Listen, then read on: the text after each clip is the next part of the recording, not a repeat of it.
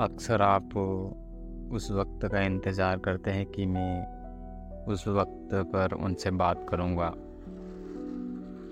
या मैं शाम को बात करूँ या फिर ठीक सुबह बात करूँगा, लेकिन पता है आपको कि आप काम में इतने व्यस्त रहते हैं कि उनसे बात नहीं कर पाते हैं। और जब वो सामने से कॉल लगाते हैं तो आप उनका कॉल अटेंड नहीं कर पाते हो। और फिर सोचते हैं कि क्यों ना थोड़ी देर बाद कॉल किया जाए।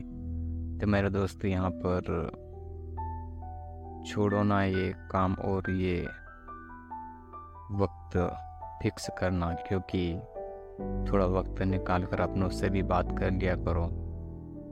क्योंकि जनाब यहाँ पर चंद मिनटों में ज़िंदगी आप गुजर जाती हैं।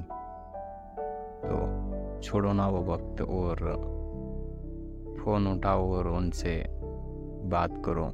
चाहे आपके भाई या पिता या फिर पत